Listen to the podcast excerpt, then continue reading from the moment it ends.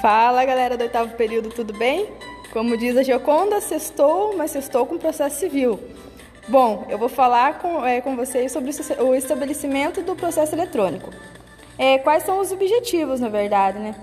Um deles é a economia e celeridade na tramitação dos processos, a facilitação do trabalho dos advogados, procuradores e dos órgãos públicos, melhoria na qualidade de atendimento às partes, agilização dos serviços dos servidores, segurança e rapidez na atuação dos magistrados, agilização no trâmite dos processos, permitir a interação do processo judiciário é, com a sociedade, permitindo que a justiça vá ao encontro do cidadão, e o acesso instantâneo aos dados dos processos execução dos, dos atos processuais de qualquer lugar do mundo via web.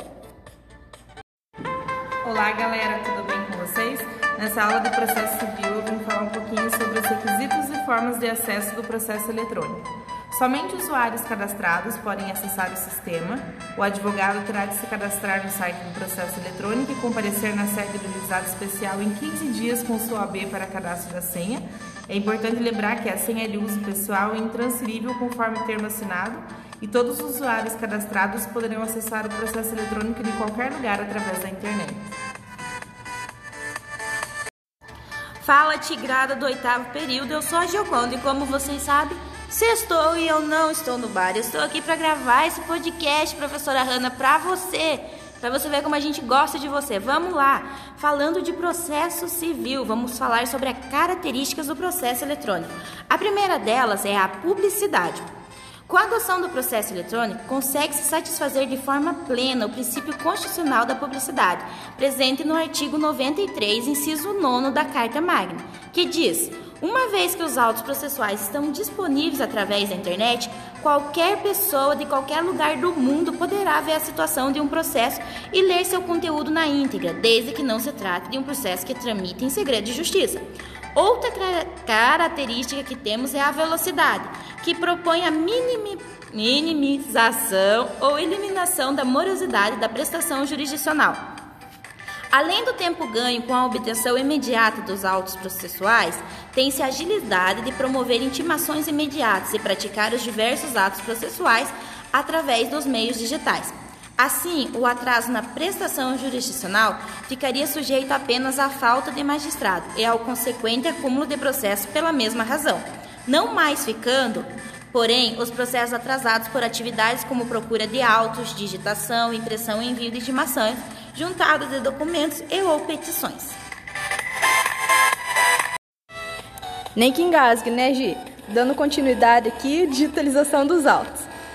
Trata-se de peculiaridade que confunde com o próprio processo eletrônico, sendo sua característica e requisito mais marcante. O que, se, o que se espera, na verdade, do processo eletrônico é que não haja mais é, a utilização do meio físico, né? O papel, o processo físico, no caso.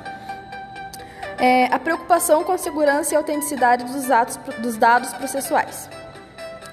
Há que se identificar de forma segura que realmente está inserido informações no sistema, seja através de petições, despachos e sentenças Além disso, há que se garantir que o sistema de informática que dá suporte aos autos digitais não seja violado e que, se for, não haja com, é, como se modificar o conteúdo dos, dos autos processuais.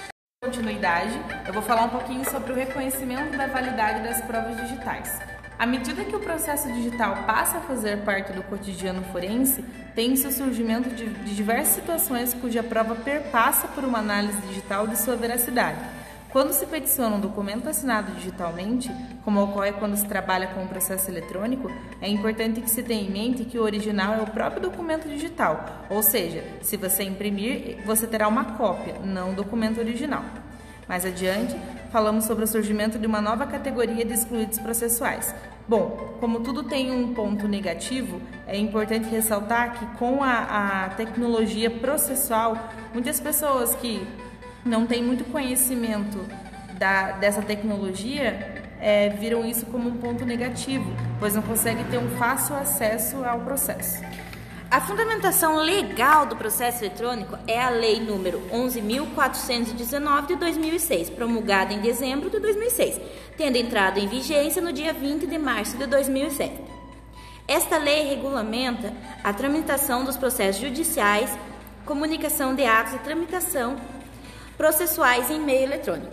Além da lei já citada, tem-se a medida provisória 2.200, dígito 2 de 2001, que regulamenta o ICP Brasil e assinatura e certificação digital, a qual não vem a ser objeto de estudo.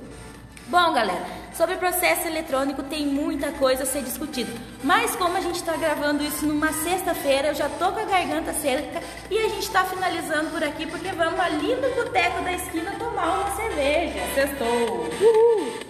Continuidade, eu vou falar um pouquinho sobre o reconhecimento da validade das provas digitais. À medida que o processo digital passa a fazer parte do cotidiano forense, tem-se o surgimento de, de diversas situações cuja prova perpassa por uma análise digital de sua veracidade. Quando se peticiona um documento assinado digitalmente, como ocorre quando se trabalha com o um processo eletrônico, é importante que se tenha em mente que o original é o próprio documento digital, ou seja, se você imprimir, você terá uma cópia, não o documento original. Mais adiante, falamos sobre o surgimento de uma nova categoria de excluídos processuais. Bom, como tudo tem um ponto negativo, é importante ressaltar que com a, a tecnologia processual, muitas pessoas que não têm muito conhecimento da, dessa tecnologia é, viram isso como um ponto negativo, pois não conseguem ter um fácil acesso ao processo.